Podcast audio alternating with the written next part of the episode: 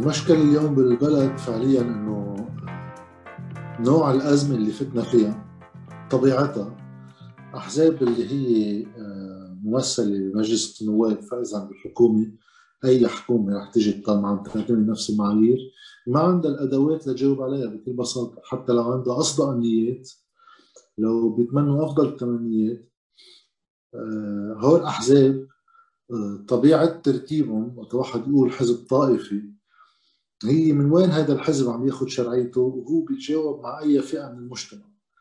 بكل الدنيا الأحزاب بتتوجه لفئات محددة من المجتمع، تدعي إنه هي تستجيب لمصالحهم وهمومهم بشكل أساسي، وبنفس الوقت لا تغفل بقية المجتمع. مش هيك في حزب عمال، في حزب محافظين، في حزب ديمقراطي بيكون أساسه أكثر متوجه للطبقات الوسطى أما الفقيرة، لأنه كل حزب بده ينشأ بحاجة لشرعية ما بتمثيل فئة من المجتمع بشكل أول. بلبنان وتوحد يقول حزب طائفي، يعني الفئة الاجتماعية اللي اختارتها الأحزاب، وهم بعدين صار تركيب النظام السياسي كله بغطي مصالح هالأحزاب، بيمثلوا طوائف. مشكلة تمثيل الطوائف هي إنه طبيعة كيف بيقصوا المجتمع، بيقصوه بطريقة فيرتيكال، بيقصوه بطريقة إنه هو مسيحي ومعارمة أرثوذكس من شيعة. هالأزمة اللي نحن فيها تحديدا هي أزمة انهيار مالي، فإذا في خسائر بالمليارات بدها تتوزع على فئات اجتماعية، والاستثمارات اللاحقة بأي خطة اقتصادية بدك تعملها لتطلع من الأزمة بدها تروح لفئات اجتماعية تانية. توزيع الخسائر والاستثمارات بيصير على فئات اجتماعية هي أفقية، يعني بحسب الدخل، بحسب الوظيفة الإنتاجية، بحسب الوظيفة المهنية، مش بحسب أي وظيفة طائفية. من هون الأحزاب اليوم، يعني إذا بدك مثل واحد معه فك براغي شق والبرغي صليب، هي أما العكس بعد أسوأ كمان. يعني هيدا ما بيفك هيدا. كيف عم بيتعاملوا مع الأزمة؟ عم بيتعاملوا مع الأزمة بأنهم مش قادرين يحلحلوها، لأنه إذا إذا ارتضوا إنه يوزعوا الخسائر ويعملوا خطة اقتصادية تتوجه الاستثمارات، بيكونوا عم بيقصوا منظومتهم اللي هي عامودية أفقية، فبيخسروا يلي فوق يلي تحت يلي بالنص. وقت يخسرون يمكن يخسرون لخصومهم السياسيين، فإذا بيضعفوا بالسلطة بيطلعوا برا، فصاروا لو عندهم أفضلية يعني مش قادرين يعملوا شيء. طيب شو الحل؟ الحل إنك أنت تجرب تطوع هالمشكلة اللي هو اقتصادي اجتماعي تفوته بقنوات طائفية، يعني بيصير هيدا بيستوعب هيدا. مثل إنه الأزمة هي حصرا حصار خارجي على لبنان، مؤامرة. أوكي، يعني والله ما واحد يقول إنه هاي هي الأزمة، يعني أنا ما علي أعمل شيء، علي وجه الخارج، ماشي الحال. طيب أما هيدي الأزمة هي نتيجة وجود سلاح حزب الله، أول ما يروح سلاح حزب الله بيمشي الحال. يعني فعليا أنا ما علي لا وزع خسائر، لا أعمل استثمارات، لا أعمل بنية دولة مثل الخلق. أما نبلش هلا بدهم يطيروا المسيحية، لا بدهم يقضوا على صلاحيات السنة، وبحق اللي بستة بحق لك بخمسة. هيدا النقاش تنرجع نحشد الخوف، نرجع manipulation of fear، توظيف الخوف، لا نرجع نضب كل قطيع عند الراعي تبعه، وتصير الأزمة الاقتصادية هي نتيجة هيديك الصراع اللي هو بنسبهم طبيعته بنسبهم. من هون تأليف الحكومة، بما أنه الكل عارف أنه الحكومة ما عندها الأدوات أنها تحل الأزمة، ما حدا فعلياً بده إياها الحكومة. لا سعد الحريري بهمه يجي رئيس حكومة يفرط البلد زيادة بالوقت اللي هو فيه، الوقت اللي عم بيخبرنا أخبار أنه هو بده يجيب مصريات، لأنه هن المصريات في محل ناطرينا يعني. ولا ميشيل عون مستعد يقول بعد في عنده هيدي السنة وشوي من عهده يعطيها يعطي القيادة فيها لحكومة برئاسة سعد الحريري، ما عنده أكترية فيها. ما في فعليا إلا حزب الله بيقولوا يألف حكومة، بس مش كرمال يحلحل الوضع قد ما هو كرمال يكسب وقت من الاستقرار السياسي المحلي. بنكون حطينا كل القوى السياسية بالحكومة، سكتناهم تمهم شوي تنشوف شو بده يصير بهالمنطقة، لأنه حزب الله صراعه هو صراع أكبر من البلد، البلد هو جزء منه، فما في يمشي بمسار محلي من دون ما يكون جزء من مسار أكبر منه. هذا كسب الوقت يعني. فساعتها مضبوط صار لنا مشكله تاليف حكومه، بس انه المشكله الاكبر ما تتالف، لانه بنرجع على نفس الازمه اللي نحن فيها، انه هاي الاحزاب ما عندها التولز لتتعامل مع هالازمه. بيبقى في اخر جمله اللي هي بهيدي الحاله مش معناتها في حتميه انه هالاحزاب لان ما عندها الادوات لحل حاله الازمه طارت الاحزاب وانهارت المنظومه ومدري شو. فيهم ما يعملوا شيء وفيهم يسعروا الخلافات الطائفيه ويزيدوا الخوف وشويه هجره على افقار اكبر، يرجعوا بعدين بيجوا شويه رساميل سوداء، رساميل تبع تبييض اموال وغيره، بيشتروا البلد بالرخص وبيرجعوا بيعطوا عمر جديد. ولكن طبعا هذا المسار منه هيك ستريت فورورد وبسيط، رح يكون كثير خطير وكثير في ازمات حتى عليهم، لما واحد يتوهم كمان القصه بتصير الافرقاء المعترضه المعارضه، الفئات الاجتماعيه المعترضه شو بدها تعمل لهالازمه اللي واقعين فيها هن، تقدر تسعرها لمحل تعطيهم فيهم، تعطي نفسها فيها دور لتعديل بطريقه الحكم وانتاج سلطه قادره تتجاوب مع ازمات المجتمع. ميرسي ميشيل وميرسي جورج لانك معنا اليوم. أه سؤالي هو بدي أعرف رأيك بالمطالبة بحكومة انتقالية، وإذا أنت مع هيدي الفكرة كيف برأيك معقول تطبق هيدي فعلياً، خصوصاً بهيدا الوضع والمناكفات اللي عم بتصير بين سعد الحريري ورئيس الجمهورية وهالخبصة كلها؟ كيف برأيك بدها تبلش هالخطوة؟ لا ميرسي على السؤال. قصة الحكومة الانتقالية شو عم تيجي تقول؟ عم تيجي تقول انه طيب نحن بازمه، هيدي الازمه بدنا نطلع كيف فينا نطلع منها. بتبلش انت بالتارجت، يعني انا شو همي بالاخير؟ يعني الانتقال الى اين بنبلش؟ يعني السؤال انه انا وقت بدي حكومه انتقاليه بدي اعرف لوين رايح، بعدين بشوف شو الطرق توصلها. أه طبعا اذا بتساليني رايي الشخصي انا مع دوله مدنيه بتعالج الأزمة الاقتصادية من المنطلقات اللي شرحت أنا، يعني نقيضة لطبيعة النظام القائم، إنه نحن بلبنان عندنا حاجة أساسية. وهلا إذا بصير لي وقت أحكي كلمة عن قصة العلمنة بتعريف إلي بلبنان شو خصوصيتها وليش ضرورية، إنه أنا أرجع أجمع المجتمع على دولة تنحصر فيها مصالح لهذا المجتمع. فأنا إذا الانتقال هو لهون ففي شيء من طبيعة النظام السياسي بحاجة لتعديل. هالتعديل هذا ببلد فيه طوائف وكلهم عندهم ارتباطات بالخارج وبيخوفوا بعض من بعض، كيف بدي أعمله من دون ما أرجع أوقع بحرب أهلية؟ في طريقتين ما في غيرهم يعني على القليلة بالحديث اللي عم تنحكى حاليا، في يا انتخابات يا عبر سلطة، عبر الحكومة، يعني عبر إجراءات تتاخذ رسمية بتنقلنا من محل لمحل. الانتخابات هلا بشكل عام تاريخيا مش بس بلبنان ولا مرة الانتخابات بتغير نظام، الانتخابات هي عم تشتغل من ضمن قواعد النظام لتعمل تصلح فيه، إصلاح، يعني في حركات يعني باللغة العربية في سميها واحد تطويرية بس مش تغييرية بالمعنى التغيير النظام. طيب ليش؟ لأنه الانتخابات اللي بحط لها قانونها للانتخابات واللي بحط قواعد اللعبة فيها واللي قادر يضبط المخالفات اللي بتصير جواتها، كانت مخالفات بتوزيع المال، أما بشراء الأعلام، أما بتغيير الصناديق، أما بأنه واحد يعمل كفان للمندوبين شي محل ما يعرفوا كيف صار الفرز. مين عم بيدير كل هالعملية؟ السلطة القائمة. طيب معقول السلطة القائمة تدير انتخابات بطريقة بتشيل النظام اللي هو اوجدها؟ عادة صعبة تصير، مش هيك ولا مرة صارت. مشان هيك الانتخابات فيها تكون محطة بإطار معارضة النظام، بس واحد يعتبر من خلال الانتخابات رح يجي فجأة ستين وسبعين نايب يعني بدهم يغيروا طبيعة النظام، صعب تصير، ما بينسمح هالشيء.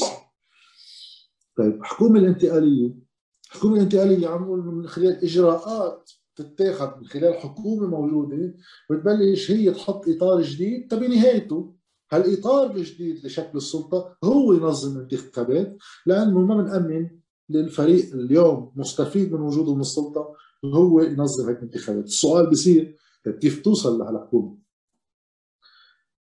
في طريقتين كمان ما بعرف اذا في غير، بستصعب يكون في غير. في اما انه واحد يجي يعلن نفسه حكومه، هيك بتجمع مجموعه اشخاص خمسطعش عشرين شخص يقولوا نحن حكومه لبنان البديله، هوليك ما عندهم شرعيه نحن عندنا شرعيه. هذا الشيء يستلزم كثير عناصر منها متوفره اكيد.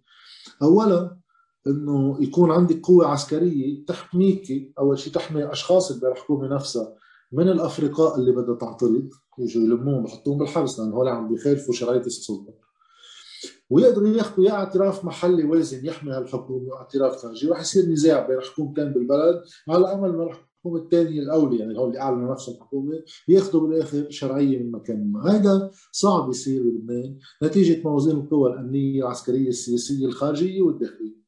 ففي اخر احتمال التفاوض، التفاوض مع مين؟ مع اللي بالسلطه اليوم.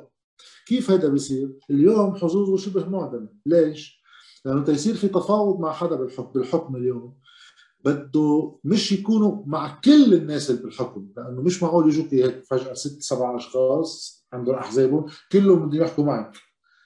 بده يصير نتيجه صراعاتهم اللي عم نشوف قديش كبرت وقت وقع البلد، كل واحد بده يحط مسؤوليه على الثاني وبده يجرب يضمن موقعه بالنظام اللاحق، لانه شايفين كل شيء عم يوقع. بدها تزيد خلافات. الفكره انه بدك تعمل وزن شعبي كافي عندك لما يقدر حدا يتخطاكي. ما فيهم يقولوا ما نحكي مع حدا، لا، في شيء ما فيهم يتخطوا، في شيء بالشارع موجود بدنا نحكي معه لانه حجمه ما بيسمح لنا الا نحكي معه. تزامنا مع انه هاي مين بده يحكي معهم؟ حدا من اطراف السلطه، واحد اما اثنين، بيكون وصل صراعهم مع التانيين بهالسلطه لمرحله بيقولوا عنا مصلحه نحن نقلب القوه.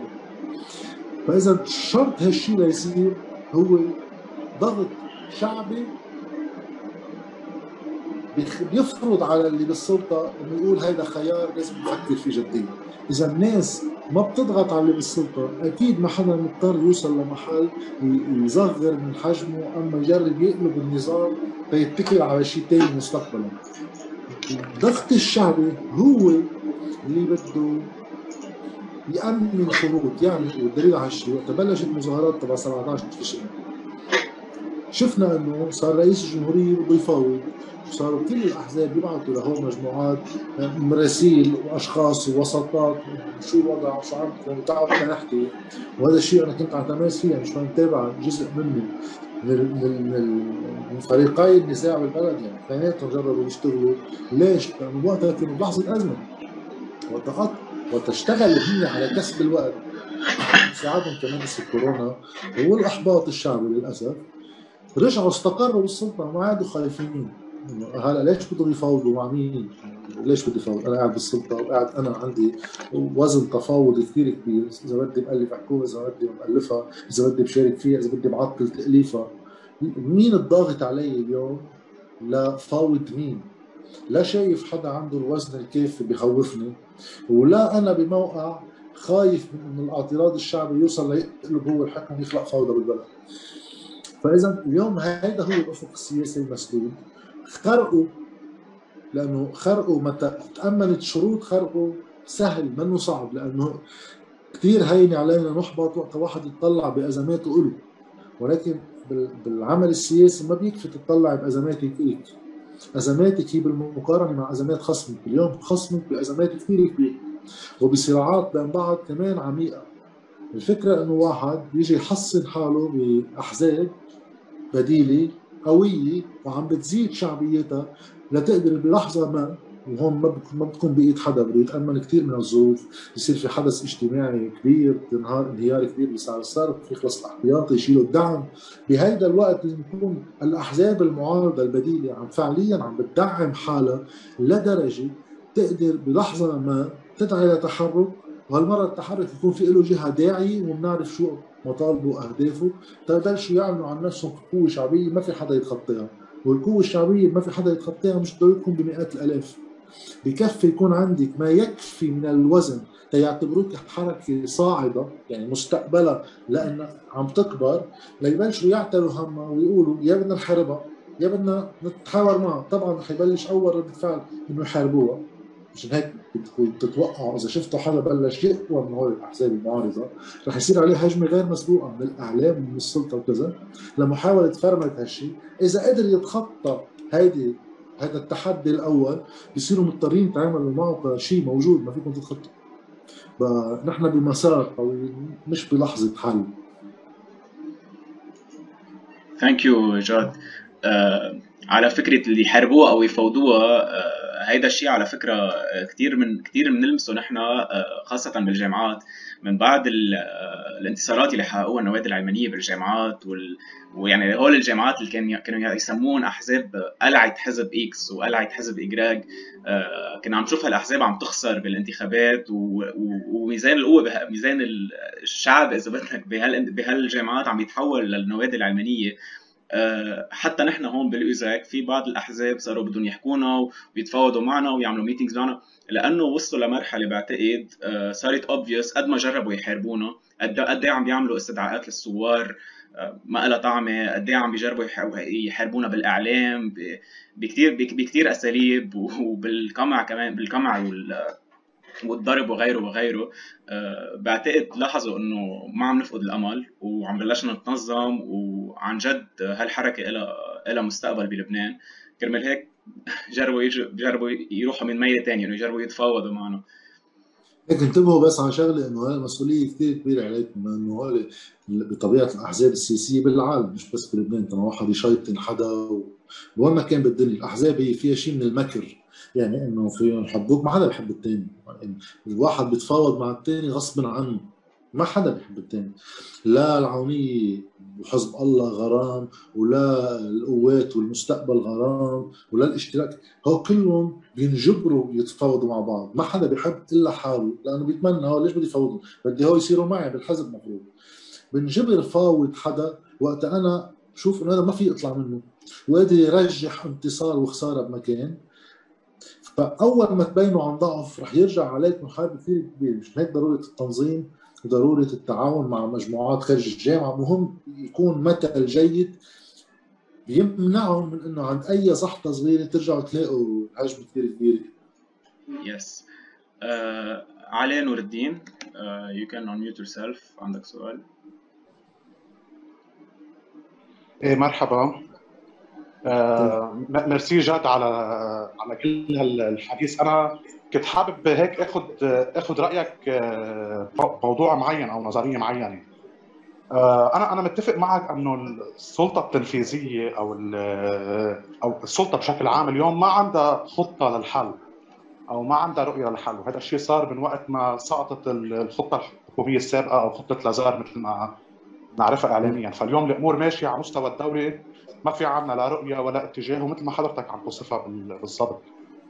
أه ولكن في نظريه ثانيه بتقول انه على مستوى القطاع المالي، على مستوى النرزيم بالقطاع المالي، وعم نحكي تحديدا بمصرف لبنان وبالمصارف، أه الجماعه مش قاعدين عم يتفرجوا، او الجماعه مش قاعدين وعم يشتروا وقت، الجماعه في عندهم خطه ذل، وعم سميها خطه ذل لانه هي خطه مش معلنه لا ببنودها ولا باهدافها ولا شيء، أه منصاغ وعم ينحكى عنه وعم يتقدم للجمهور، وهذا الشيء عم بيصير من اكثر من سنه، وهدفه انه بالنهايه توزيع هذا الخسائر ما يكون على حسابهم، وهذا الشيء عم بيصير. يعني مثلا هيك اكزامبل سريعه، انه في عندنا ودائع والجماعه بعجز بدفع هيدي الودائع، بيطبعوا ليره بيدفعوها بالليره، بنحمل هيدي الخسائر اللي هون للعالم من خلال سعر الصرف. الجماعه عندهم بيمسكوا سندات بالليره اللبنانيه، مصرف لبنان بيطبع مصاري بيسلف الدوله لتسكر دينها للمصارف، الى اخره الى اخره، في مجموعه من الاجراءات، وهيدي الاجراءات بالنهايه عم بتوصل على مطرح انه في مجموعه من الخسائر عم تطلع من هذا النظام المالي وعم ندفعها نحن كلنا. يعني انا برايي وحسيت انه يمكن ضروري نحكي عن هذا الموضوع، وحبيت استشيرك فيه واخذ رايك فيه، لانه هذا الشيء بيعني عمليا نحن مش بموقع انه هن بموقع العاجز والمستسلم وعم يفشلوا ونحن عم نتفرج عليهم وعم يفشلوا، هن بموقع المبادر، وعم بحكي تحديدا هون عن المصارف ومصرف لبنان والفئات النافذه واللي عندها مصالح كبيره جوات النظام المالي، وبالتالي نحن بموقع المقاومه اكثر من موقع الناس اللي عم نتفرج عليهم عم يفشلوا بالتعامل مع الانهيار. فحبيت هيك بس اخذ رايك شوي بهيدي النظره.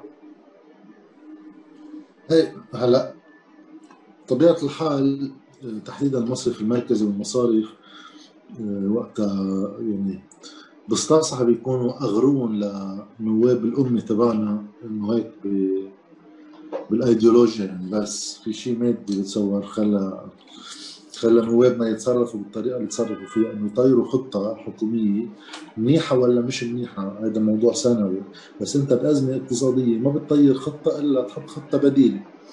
فهول يعني منشريين من هذا الفريق من هذا الفريق المالي بالبلد راح فرض خطه الحكومه كرمال هذا الشيء اللي عم نسميه خطه ظلم يتنفذ، واللي دعائمه الاساسيه انه انا طول مرحله الوجع اكثر شيء ممكن.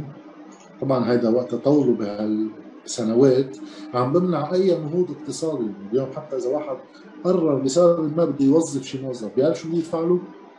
اذا حدا عم ينتج سلعه بده يبيعها بالسوق، بيعرف شو سعرها؟ في عندنا خمس اسعار سعر صرف، ما بنعرف السعر الفعلي اللي هو سعر السوق، باي اتجاه بيتطور، باي دراماتيكيه، ما بنعرف الدعم اي ساعه بيوقف، ما في كابيتال كنترول، ما في عندنا خطه حكوميه بتجي بتقول لي انه على القليله المسار اللي الحكومه بتتمناه للاصلاح هو مثلا عمره ثلاث سنين، فبتقدر المخاطر اللي علي بفتره، ما عندنا شيء.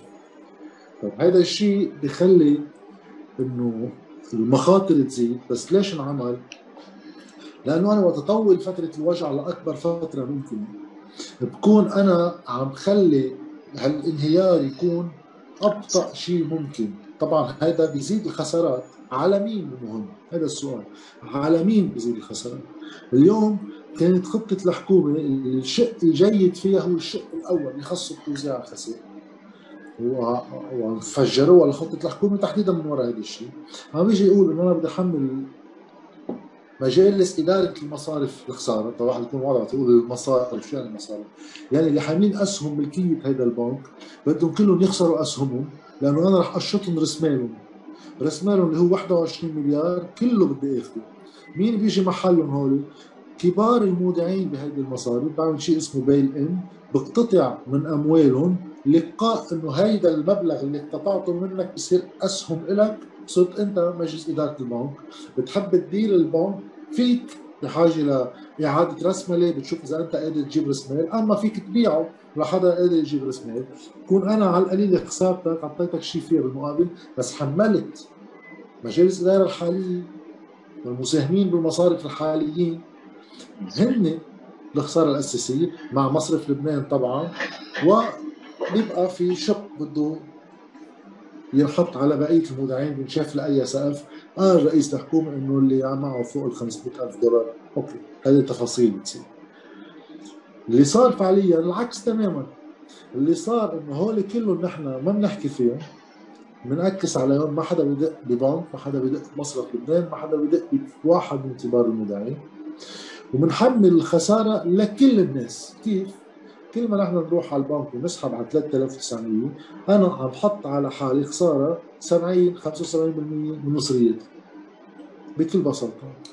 ووقت واحد يكون عنده قرض مش عم بيقدر يسكره، بيروح ببيع شقفه ارض عنده اياها مقابل شيك، هالشيك بسكر فيه القرض، بيكون المصرف الثاني اللي اجى منه هيدا المبلغ مطلوب عليه مثلا ثلاثمئة ألف دولار، اشترى فيه الارض الزلمه، بطل البنك عنده اياهم، حولهم على بنك ثاني، البنك الثاني ما تحملهم داين للعميل تبعه، لان هول راحوا لتسكير قرض، هالقرض كان في احتمال يكون متعسر، يعني مش قادر بقى الزلمه يدفعه، بقى بخر المصريات، بخفف القروض المتعسره، بخفف ودائع الناس، وهم كل يوم بيسحبوا مصرياتهم، قد ما في يطول هيدا المسار بيكون عظيم. كيف بقدر طوله؟ طالما عندي قدره انه هل يعني ما بعرف شو في تعبير غير الخازوق، يعني هالخازوق شوي شوي يفوت بالعالم، شوي شوي، يعني بدي سعر الصرف ما يفلت فرد فرد وما ينط نطه واحده، بدي سنه ونص ليطلع من ال ألفين لل اثني عشر ألف، بدي سنه ونص، بدي الدعم، بدي الناس اللي عم تغلى عليها بقت السلع يبقى كم سلعه اساسيه تسكر لهم ضمنهم، بدي ما اوصل انه الدواء اللي هو حاجه اساسيه للمجتمع يصير حقه عشر اضعاف شو كان والناس بعدها ما عاشتها مثل ما كانوا.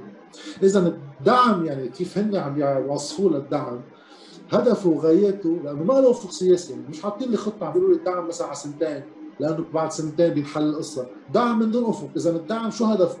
يسكر تم العالم، وللاسف عم ينجحوا، وبهالاليه نزلوا خسائر المصارف يعني المطل ودائع الناس عند المصارف اللي هي خسائر المصارف نزلت بسنه واحده، سنه ونص، اكثر من سنه واحده، سنه ونص أربعين مليار دولار. هول ال أربعين مليار دولار كانوا خسائر لازم المصارف تتحملهم، مش انا اتحملهم، لانه هن اللي امروا بمصريات الناس وهن ما التزموا بموجب العقود المعموله بينهم وبين كل المودعين. هيدا اللي عملوه نوابنا بلجنه المال والموازنه، وهيدي لجنه تقصي الحقائق اللي فيها كل الاحزاب من دون استثناء اللي بالسلطه، قال واحد اعترض وواحد، هذا كله تفنيس، لانه بالاخر الاعتراض بده يكون له آه انعكاس سياسي بعد الاعتراض. طيب كيف انت بتعترض جوات هاللجنه وما بيطلع تمك لا بالاعلام ولا جوات مجلس الوزراء اللي بيرجع بيخضع لنتائج تقرير لجنه، لجنه ما لها حق تفرض على الحكومه اذا بتوقف خطتها ولا لا، منا الهيئه العامه لمجلس نواب، منه مجلس نواب، هاللجنه خضعت للحكومه فعليا، خضوع اثنين مش للجنه، اللجنه مشحره، اللجنه اللي امرت القوه الماليه والبلد وخضعت للحكومه نفسها، وصرنا اليوم بلا خطه لا من الحكومه ولا تفاوض لا مع صندوق النقد ولا مع اي جهه اخرى قد تختارها الحكومه، ونحن خاضعين لهيدي السياسه اللي عم نوصفها.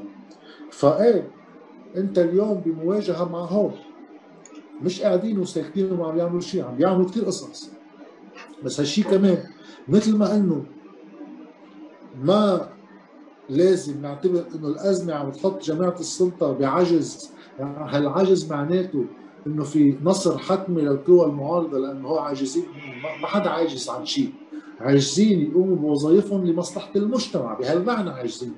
بس اذا واحد بده يفتك بالناس، كل واحد حسب قدراته، ولليوم طالما الناس راضيين اي ما راح يقصروا. بقى مشان هيك دار الاحزاب والمجموعات انت بالجامعه بصيروا، ونحن كاعلاميين المفروض، يعني مش كل الاعلاميين للاسف بيلعبوا هالادوار، بنشوف كثير ناس بتحقق فرنجان بالبلد وين ما كان. في الدور هو انه واحد يعبئ المجتمع للدفاع عن مصالحه، لانه بتعريفنا نحن هول اللي بالسلطه عم بيمثلوا مصالح غير مصالح المجتمع، عم بيمثلوا مصالح فئه صغيره متموله عم تخدمهم ويخدموها. اذا ما بنعبئ المجتمع ليدافع هو عن مصالحه، ما حدا رح يدافع له عنه. ثانك يو جاد. اوكي هلا في سؤال لدومت، وبركي من بعدها بنقدر نبلش نوجه شوي الحديث صوب الحلول. يعني نحن كنوادي علمانيه وبالتنسيق مع مدى وبقيه سكيولر كلوبز بالجامعات، وحتى بالتنسيق مع العديد من المجموعات، مجموعات ثوره سبعطعش تشرين اذا بدك تسميهم، اللي تبنوا فكره الحكومه الانتقاليه، قدمنا مثل خارطه طريق بتحوي على بعض الستبس تنقدر نخرج من هالازمه. فبركي من بعد سؤال دومت بنقدر نتطرق لكم شغله من هالبوينتس وبتقدر تعطينا رايك فيها. دومت unmute yourself. مرحبا جميعا، مرحبا جاد، ثانك يو على الحضور. عندي سؤال، سؤالين رح كون سائل سوري ميشيل. اول سؤال هو حكمل بالشق الاقتصادي والخسائر. شو المآخذ اليوم على أرقام لجنة تقصي الحقائق النيابية برئاسة إبراهيم كنعان، واللي كان فيها كل أعضاء المنظومة كلهم، يعني كلهم تقريبا، بما فيهم أشخاص اليوم بيدعوا أنهم هن من المعارضة وعم بيأسسوا جبهات؟ وبالشق الثاني أه بدي أسألك، أنا اليوم حاعطيك رأيي وبدي رأيك برأيي. أه أنا برأيي الحكومة الانتقالية أمر غير واقع ومستبعد جدا لو حتى صار عندنا ميزان قوة، يعني لو صار عندنا نحن متواجدين قاعديا بالمناطق والقرى والقطاعات. انا برايي واكيد مش هذا اللي بفضله، بس انه حيصير في مجلس تاسيسي شيء شيء شبيه للطائف، واذا في حال هذه القوى التغييريه تملك قوه كفايه بتكون جزء من هذا المجلس التاسيسي، لا يتحاوروا ويتفاوضوا على شكل النظام الجديد او ما العقد الاجتماعي الجديد، لانه فعليا هذه القوى يعني مستعده تروح على حرب اهليه، واصلا قدمت يعني هول الاحزاب قدموا دم ومستعدين يرجعوا مره ثانيه يقدموا دم، يعني حتى قدموا دم من عائلاتهم، يعني منهم منهم اشخاص عاديين بمظاهره او بتغيير ميزان قوى بيسلموا السلطه، فعارفين مستعدين يعملوا حرب مره ثانيه مقابل ما تكسر لهم مثلا لوبي المصارف او كارتيل النفط او غيره من الكارتيلات المتحكمه بالدوله اللي هن جزء منها، حتى في تقاطع مصالح كثير كبير معهم. فأنا برأيي أنه المجلس التأسيسي هو الأقرب من أنه نكون عاد نروح صوب حكومة انتقالية بصلاحيات تشريعية استثنائية بتكسر الشبكة الزبائنية وبتكسر هودي الكارتيلات واللوبلات. اوكي، إذا بنبلش بقصة الخسائر تبع لجنة التخصص الحقائقي، المشكلة فيها إنه هي المقاربة نفسها، هذه اللجنة اجتمعت تتجي تقول أول شيء لك لك لك الخيال، أول شيء ما لها حق تجتمع، هاي نبلش، الحكومة اللبنانية ما حولت للمجلس النيابي ولا شيء، عم تجتمع لجنه لتناقش شو اللجان كمان من وراء اليات عملنا بهالسلطه المجلس النيابي يعني برئاسه نبيه بري انه كله خارج عن اي اطار قانوني. اللجان النيابيه ما لها اي سلطه، اللجان النيابيه شيء سخيف جدا ومهم بس سخيف، يعني اهميته بسموها لجان تمهيديه، تشريع تمهيدي ورقابه تمهيديه، تمهيديه لشو؟ هول بيجوا بيتحولوا لهم قوانين، القوانين ما يروحوا على المجلس النيابي فيهم كثير تكرار، كذا مثلا ينبعث ثلاث قوانين خصهم شو بعرفني بتعرفة الكهرباء، ينبعث اربع قوانين بالقضاء، بيجي عند اللجان كل لجنه عندها اختصاص معين، بتفرز هول القوانين بتناقشها، تعطي الكتل كلها مواقفها المبدئيه عليها، بيصير في تصويت تتحول على الهيئه العامه، يعني مجلس النواب اللي بنعرفه النواب، ليناقشوها من اول، فين يعدلوها، فين يغيروها، ماشي هذاك الشغل كله تمهيدي بس يسهلوا شغل الهيئه العامه. والرقابه ما في رقابه بتقدر توصل لاي اجراء قضائي، يعني احاله للنيابات العامه الماليه اما الجزائيه حسب اذا في شيء جزائي، اما هيدا مجلس محاكمة الرؤساء والوزراء من اللجان، اللجان ما عندها أي آلية لتحول رقبتها لمسار محاسبة. كمان تمهيدية، أكثر شيء بتقدر تعمل اللجان، تناقش اللي بدها إياه وتحوله على الهيئة العامة، بيصير في شيء اسمه لجنة تحقيق برلماني، بحق لها هي يا تشيل الساعة عن الحكومة فبتطير الحكومة، يا عن وزير محدد يطيروا وزير محدد، يا يحولوه مسار جزائي على النيابات العامة، أم هيدا مجلس محاكمة الرؤساء والوزراء. نرجع نحط كل شيء بنصابه القانوني، فاللجان هي لا شيء. هلا بالمسيرات اللبنانيه بما انه كل مجلس النيابي هو لا شيء بلبنان، في عندنا ست سبع زعماء دايرين البلد، انه هول النواب مشحرين يعني بيرفع ايده بيوطي ايده حسب شو بيقولوا له، هلا للاسف بطلوا بس حسب شو الزعماء بيقولوا له، صار في زعماء وصار في البنوكي يعني، بس النتيجه انهم موظفين ما حدا منهم عم يعمل دور تشريعي من منطلق قانوني بحق لي وحق لي. صارت اللجان محل لنعمل فيه حملات انتخابيه، كل ما تجتمع لجنه بيطلع رئيس اللجنه بصير يخبرنا اخبار وعملنا وشلنا وحطينا، يا خيي كل شيء عم تحكيه عن اللي شلته وعملته وحطيته تمهيدي، ما عنده اي قوه لا قانونيه ولا بالفرض ولا حتى على المجلس النيابي، كيف على الحكومه؟ بقى هون مشكلتي مع حسان دياب وحكومته، خضعوا للجنه نيابيه ما عندها صلاحيه يخضعوا لها، ليش؟ لانه هن خضعوا للسطوه الماليه مش خضعوا للجنه. هيدا نبلش بأول شيء خصه باللجنة، ثاني شيء أرقام هاللجنة. المقاربة نفسها تبع هيدي اللجنة، قال علقت الحكومة اللبنانية اللي هي كلها صوتت بالإجماع على خطة اقتصادية أصبحت سياسة الدولة اللبنانية مفروض، ها؟ هاي الحكومة اللبنانية يعني لبنان الرسمي كله مع مين علقان؟ هي دخلت هاللجنة تحكم بين اثنين، الحكومة من مال ومين الثاني؟ موظف بهالدولة اسمه رياض سلامة. يعني تخيل في لجنة نيابية بتحكم اول شيء بمشاغلتها تنبلش، بس انه برضه عم بتحكم بين الدوله اللبنانيه اللي طلعتها وموظف، بدل ما هي تكون يا مع الخطه يا ضدها، شو دخل الموظف؟ ما الموظف هاي الحكومه خطتها محملته له الخسائر، اكيد رح يعترض، بس ما كلهم حقهم فرنجان، بنرجع على هاي المشكله. فاجتمعت هيدي اللجنه بدها تحكم بين هول الاثنين، شو بتطلع الحل بالنسبه لها؟ مش ارقام مين طلعوا مظبوط، الارقام هي عم عم نقيس خسائر، منه سوق بطاطا، هو في في واقع اسمه الخساره هيك، ما في نص خساره وربع خساره، يا هيك يا هيك، كيف بعرف انا؟ هل بالمنهجيه كان في اخطاء؟ هل في شيء غلط باليات الحساب؟ مع انه هاي قصص منتهيه ما بدها كثير نقاش. صاروا يلفوا ويدوروا اخترعوا هيدا انه بنخفف حجم الخسائر، حسيت فيك تعمل انت اوكازيون، مش انه الخسائر هو شيء تحقق، يعني الناس حاطه مصاري بالبنوكي بقيمه مية وثمانين مليار، بعد باقي كل شيء مع البنوكي رقم اكس قديش بخصمهم من بعض بيطلع معي نتيجه، شو بصير انا الاقي طرق؟ خفف لهم الديون المتعثره، هذه تقديريه، هذه في بركي اعمل فيها جراي اريا، ديون متعسره، يعني اذا واحد عنده كار لون ولا هاوس لون ولا شيء وفي ارتقاب بالمستقبل انه ما راح يقدر معه يسدده، هون بصير في تقدير من وراء ارقام موجوده عن كم واحد عم بيتاخر بسنداته وغيره. صغروهم شيء عشرة مليار اذا ماني غلطان، اوكي، ورجعوا على البنك المركزي حسبوا له الذهب لتصفيه خسائر وموجودات مستقبليه واخبار، قال نحن بدنا ما نحسب لك ألفين وثلاثة وأربعين يعني السندات اللي عليه تقدر اعمل له محاسبته كلها، بدي احسب انا ثمان سنين من المالي، هيك اعطي بطيئه. ففجاه صار في اوكازيونات على خساره، على اساس الخساره فيها نلعب فيها. نزلوا كلها غلط بغلط لدرجه انه صندوق النقد رفض يحكي معهم. راحوا مره واحده بطلب من وزير المال قعدهم مع صندوق النقد، سمعوهم كلمتين قاسيين صندوق النقد، شو هالطق الحركه هذا، لعب بتلعبوه جوا مش بتلعبوه مع منظمات دوليه، نحن شاغلين على الموضوع، والاليه اللي حطتها الحكومه اللي من خلال عرفنا شو هي الخسائر بتاكدنا انه نحن بالنسبه لنا ما فينا نزيد اكثر الخسائر لما نكون قاسيين كثير، بس الارقام الصحيحه طلعت من هون نحن اعترفنا فيها، فاذا كان في مشكل عم بينبت اجت هيدي اللجنه فجرته، فكل مقاربه هيدي اللجنه لقصه الخسائر كانت هدفها تخص تخفف الخسائر رح يدفعها مين؟ المصرف المركزي والمصارف. بكل بساطه تخفيف الخسائر، هالكلمه تخفيض الخسائر هي شيء بيضحك لاي واحد بيشتغل اما محاسبه اما مال اما اقتصاد. مشان هيك يعني حتى خطه المصارف يعني اللي بدأنا انه في خطتين وثلاثه وكذا رجعوا يناقشوها بس استعملوها حجه ليبلشوا نقاشاتهم.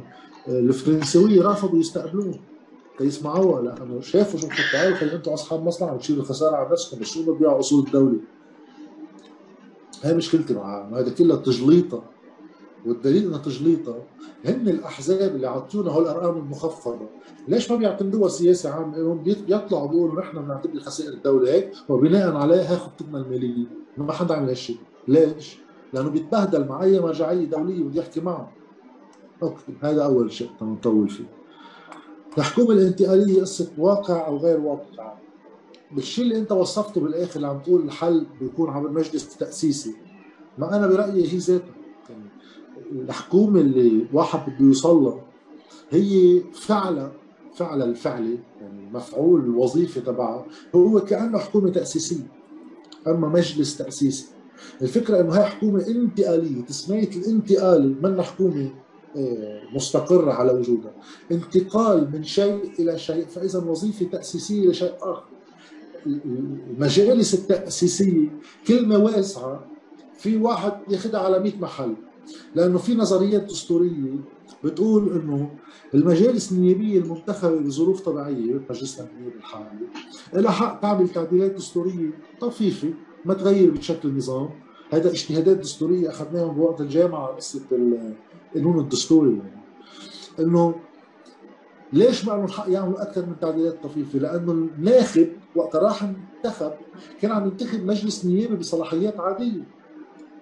وقت بدها توصل القصه لمحل بتغير فيها طبيعه النظام، انت ما عندك وكاله بهالحجم، هذا اجتهاد دستوري، فاذا هون بتروح على انتخابات يعلن فيها مسبقا انه هيدا مثل مجلس تاسيسي، هالنواب اللي رح تنتخبون رح يكون مهمتهم تعديل ببنيه النظام.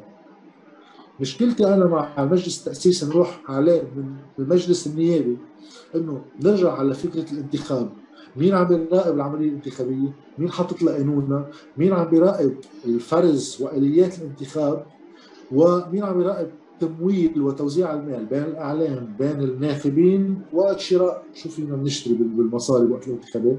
السلطه الحاكمه في جهه اخر شيء بدها تراقب. بقى عاده هول الجهات بيعملوا مصالحهم بكل مفصل من مفاصل الرقابه، بيصيروا يسمحوا لناس شيء ما بينسمح لغيرهم، بيصيروا يسمحوا بتعديات ما بتنسمح لغيرهم وغيره. فكره انه هالمجلس التاسيسي بين مزدوجين يجي من منطق حكومي، هو ليه اعتراف بشغلتين، من ضمن نقطه بقمع اسمه انتخابات فيني وجه لها نتائجها، اعتراف بواقع من ضمن نقطه باي قمع. شو بقول هالواقع؟ انه في ناس بالسلطه عندهم من الشعبيه ما يكفي لما اقدر اخلص منهم، لو قادر اخلص منهم ما بعمل حتى هالشيء، بروح بعمل انقلاب يعني لو هالقد في موازين قوى شعبيه لمصلحتي. فانت عم تعترف انه انت ما عندك هالوزن الشعبي انت لحالك تشيله، بس بنفس الوقت هن ما عندهم قدره على حكم المرحله الانتقاليه وقد يعرضون نفسهم لمخاطر كبرى. انا اللي ما بتفق معك فيه هو انه هول القوى مستعده تروح على حرب اهليه. لو مستعدين يروحوا على حرب اهليه كان في يوصلوا لها قبل بكثير من هلا. الشيء الوحيد اللي بين مزدوجين منيح فيهم انه عارفين اكلاف الحرب الاهليه عليهم. انا بقى اتذكر مضبوط هو اللي طلعوا من الحرب الاهليه، بس هو بيعرفوا لانهم طلعوا من الحرب الاهليه انه انطلاقه الحرب الاهليه كانت بقوه ثانيه تماما. هن نشأوا على حساب هوليك لان صار في حرب، لما صار في حرب كان بقى عندك السلطه التقليديه. سمير جعجع ما ما بيقدر يعمل كان زعيم لو ما صار في حرب. نبيه بري نفس الشيء، والجملات نفس الشيء، وكل القوى اللي شاركت بالحرب يعني تنمشي فيهم بالدور. فهن بيعرفوا ساعتها انه اليوم اذا تدرجت الامور لحرب اهليه روسهم كلها معرضه للقطع بالمعنى السياسي ويمكن بالمعنى الفعلي يصير اغتيالات وغيره. فالخوف من الحرب الاهليه كبير عندهم لانه عايشوا حرب. فهن ليش عم يعملوا حكومه اليوم؟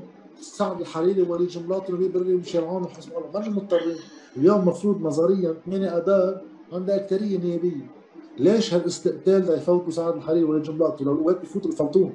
القوات هم خايفين من القوات يكون عندهم مشروع اقتتال بين مزدوجين، هذا راي الفريق الاخر، لانه عم بيروحوا على مزايدات بدهم يقصفوا مثل عم بيلعب صول، انه يا بتجي بكره الانتخابات بوقف رقم كبير بيعطيني حصه وزن بالمرحله الجايه، يا اما بدي ضلني سعر الخلافات فيهم باعلى درجه تسكير طرقات وغيره. بس بشكل عام الكل عم يهرب من هالشيء قدر المستطاع. ساعتها فكره المجلس التاسيسي انا معك فيه. السؤال هل بدنا نروح عليه من مجلس نيابي يعني من مجلس منتخب يكون تاسيسي ام مجلس معين بحسب موازين قوى محدده؟ انا برايي المعين بحسب موازين قوى افضل لسبب انه هذا بينطلق من الحاجه الوظيفيه، انه هول بالسلطه ما بيقوموا بوظيفتهم ليحموا البلد من انهيار، واقتنعوا انه النظام مش قادر يكمل. لما صار بعدنا بده يوصل لخضات اصعب بكثير ليوصل لقناعه من هالنوع، خصوصا انه الاقوى بيناتهم حزب الله بعده كثير بعيد عن هذا الشيء، وهو اللي بده سعد الحريري يجي يجمع حكومه وحده وطنيه عن جديد. والفريق اللي تحت بحاجه من الشرعيه الشعبيه ما يكفي كمان ليصير شيء يقدر الواحد يحكي معه بصفته شيء، مش بس انه عنده حل. فنحن بهذا المسار بدنا تتأزم فوق اكثر، يتحسن الوضع تحت اكثر ليصير في امل. هلا انا بس بدي افتح بارنتيز تخلص، في حال ما صار هالشيء هذا احتمال احتمال لا انت تقوى، احتمال بمعنى التنظيم الوضوح انك انت موجود، ولا هن يضعفوا بالكم الكافي اللي يضطروا يحكوا معك بالفتره اللي انت بدك اياها. ساعتها شو بيمنع؟ يعني بنكفي الحياه عادي، بتصير في عندك انتخابات نيابيه، انا بعرف ما رح تكون عم تغير النظام السياسي، بس تعتبر محطه اضافيه لتحشد الناس وتزيد شعبيتك، لتقدر تكفي وجودك السياسي، الحياه السياسيه ما رح توقف انه نعمل حكومه انتقاليه ولا لا. المرحله الاقل كلفه اليوم انه يقتنع حدا من اللي فوق، تعال نجرب شيء ثاني، لانه بطلت ماشي هالمكنه، ماتت بدك اعترف فيها انه ماتت، ما يجرب يرجع ينعشها، والناس اللي تحت ترجع تنزل على الشارع تعمل تحركات فيها التعبئه وتعبويه يعني، وترجع تظهر وجود سياسي لتقدر تخلق هالشيء، هذا اقل كلفه. اذا ما صار بتكفي الحياه السياسيه، في ادوات ثانيه في محطات ثانيه. ثانك يو جاد. جبنا حكينا شوي اقتصاد، حكينا حكينا كثير اقتصاد، حكينا شوي سياسه، أه كثير عم ينفتح موضوع الانتخابات و وكذا. يعني مشكله بلبنان بيكون عندك وزير داخليه مرشح على الانتخابات، هو عم بي عم بيراقب عم بيراقبها كمان، عم بي عم بيراقب عمليه الاقتراع، فعم بدير عم, عم بدير المراقبه يعني. ف في موضوع كمان كثير انطرح ريسنتلي وتبين هذا الشيء على الارض، يعني في عندك مناصرين الاحزاب بيقولوا لك لا ما في تدخل للاحزاب بالقضاء، لا ما في تدخل للاحزاب بالقضاء، وهذا الشيء كان سوبر واضح من كم يوم من وراء مسرحيه غادة عون وعويدات وحريره من مال وتيار من ميل الثانيه. وهذا اللي بينزل بيقول لك هو نازل كمودع، بعد شوي بيجي بيجي بشو بيقول اجاك الامر، اجانا الامر ننسحب. يعني خبصه طويله عريضه. ومن بين البنود يلي طارحينه نحن على الخارطه هو اقرار قانون استقلاليه القضاء. فاذا قادر تحكينا شوي عن قانون استقلاليه القضاء، كيف كيف بينحط شوي ديت شوي ديتيلز عنه، وقد ايه واقع، قد ايش هذا الشيء واقع انه نقدر نوصل له بحالتنا هلا؟ بس احكي كلمتين عن سيد غسان ولاته وغادة عون. انا عملت فيديو بخصوص هذا الشيء، فكره انه بوضوح تام غسان ولاته فاق هلا على صلاحيات معينه للتعطيل مهمه قضائيه، يعني عاده واحد بموقع قضائي يستخدم صلاحياته لتحقيق العداله، يعني اذا في عنده نائب عام استئنافي نيم قضيه ما اشتغل بقضيه بيقوم لازم يتدخل هيداكي لا يمنعه من تنييم قضيه تحقيق العداله. اما في قاضي جاي عم يشتغل ليحل مشكله يتدخل النائب العام التمييزي ليوقف يكف ايده، دليل يعني على مستوى من الانخراط السياسي اللي لحمايه مصالح وتاكيد اللامحاسبه بشكل كثير كبير وكثير واضح. هلا بالمقابل ليش انا ماني قادر اعمل حمله غادة عون؟ لأنه غادة عون ارتضت على نفسها إنها تطلع بصفة حزبية لهالدرجة، يعني وقت التشكيلات القضائية وغيره طلعت كتبت على فيسبوك إنه هي مش مبسوطة إنه كيف عم تجي بهيدا، عادة القضاة عم أنا مع حقهم بالتصريح بس بقانوننا الحالي يعني كيف التنظيم القضائي شغال ما لهم حق يصرحوا، ومن بعدها بتلحقها بزيارة لرئاسة الجمهورية، ومن وقتها رئاسة الجمهورية ما بتمضي على هذا الشيء لأنه كمان غادة عون كانت بدها تنشئ. طيب انا كيف في دافع عن نموذج يعني من النموذج اللي بقدر دافع عنه؟ لانه انا اذا بدي دافع اليوم عن غادة عون باللي عم تعمله بالمطلع عم دافع عنها بهالقضيه ايه، بس مش اكثر من هيك. قلت انه الواحد بياخذ بيشتغل شغله لانه يقال عن غادة عون بالاوساط القضائيه انه سيرتها الفعليه نزيهه ولكن هي مسيسه، فانا بخاف من الاستنسابيه تكون عم تستعمل القضاء لعداله استنسابيه انتقائيه، مش انه قضيتها غلط بس ما فتحت غير قضايا. في تنسيق انه مين بيبعث لها القضايا اصلا واخبارها بجهه سياسيه واحده، اوكي. بوقت في قصص ثانيه لازم تنفتح. طيب ساعتها انا اذا بدي دافع عن هاي النموذج كله سوا مضطر دافع عن عوايدات كمان، لو سعد الحريري معين ولو هو قرابته لغازي زعايتر وحركه امل، بكره اذا عامل له شي معركه على شي واحد سياسي ثاني بحجه انه هي معركه ضد السياسيين بدي دافع عنه، ساعتها الثقه بحياديه المرجعيه اللي بتبت بالنزاعات راحت، كيف بدي كمل انا بقضاء؟ كله صار مسيس وعم صار اداه سياسيه باطار الصراع تبع احزاب الطوائف القائم بالبلد. هيدا هو اللي بيمنعني انا اروح مع غادة عون على الاخر، بس بارانتيز. اذا اليوم انا سمعت كثير ناس عم تيجي تقول لي خي انه لا هلا لازم ندعم غادة عون لو كانت هي بفريق سياسي، اخر شيء شو بتقدر تعمل كذا؟ طيب انا رح اقول لك شغله تكون هي كثير كمان براغماتي لنجرب نحاجج كل حجه ناخذها لاقصاها.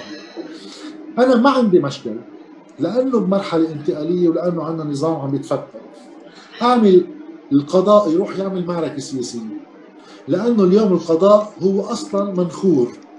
بقى انا كثير بتمنى مناية يعني يطلع مجموعة من القضاة يقولوا نحن بدنا لو تخطينا ببعض الأمور الصغيرة صلاحياتنا القانونية هدفنا من تخطي هالصلاحيات نعمل محاسبة لمرة واحدة، عم بعمل معركة سياسية عبر القضاء. اوكي تأمشي بهذا الشيء. الحزب السياسي اللي اليوم عم بيطالب بثورة ستة عشر نيسان وين وين الثوار وكذا، ساعتها هالمعركة السياسية اللي عم تقام عبر القضاء فليكن شرطي اني انا امشي معها انه تكون معركة جزء من مسار اعتراضي تغييري.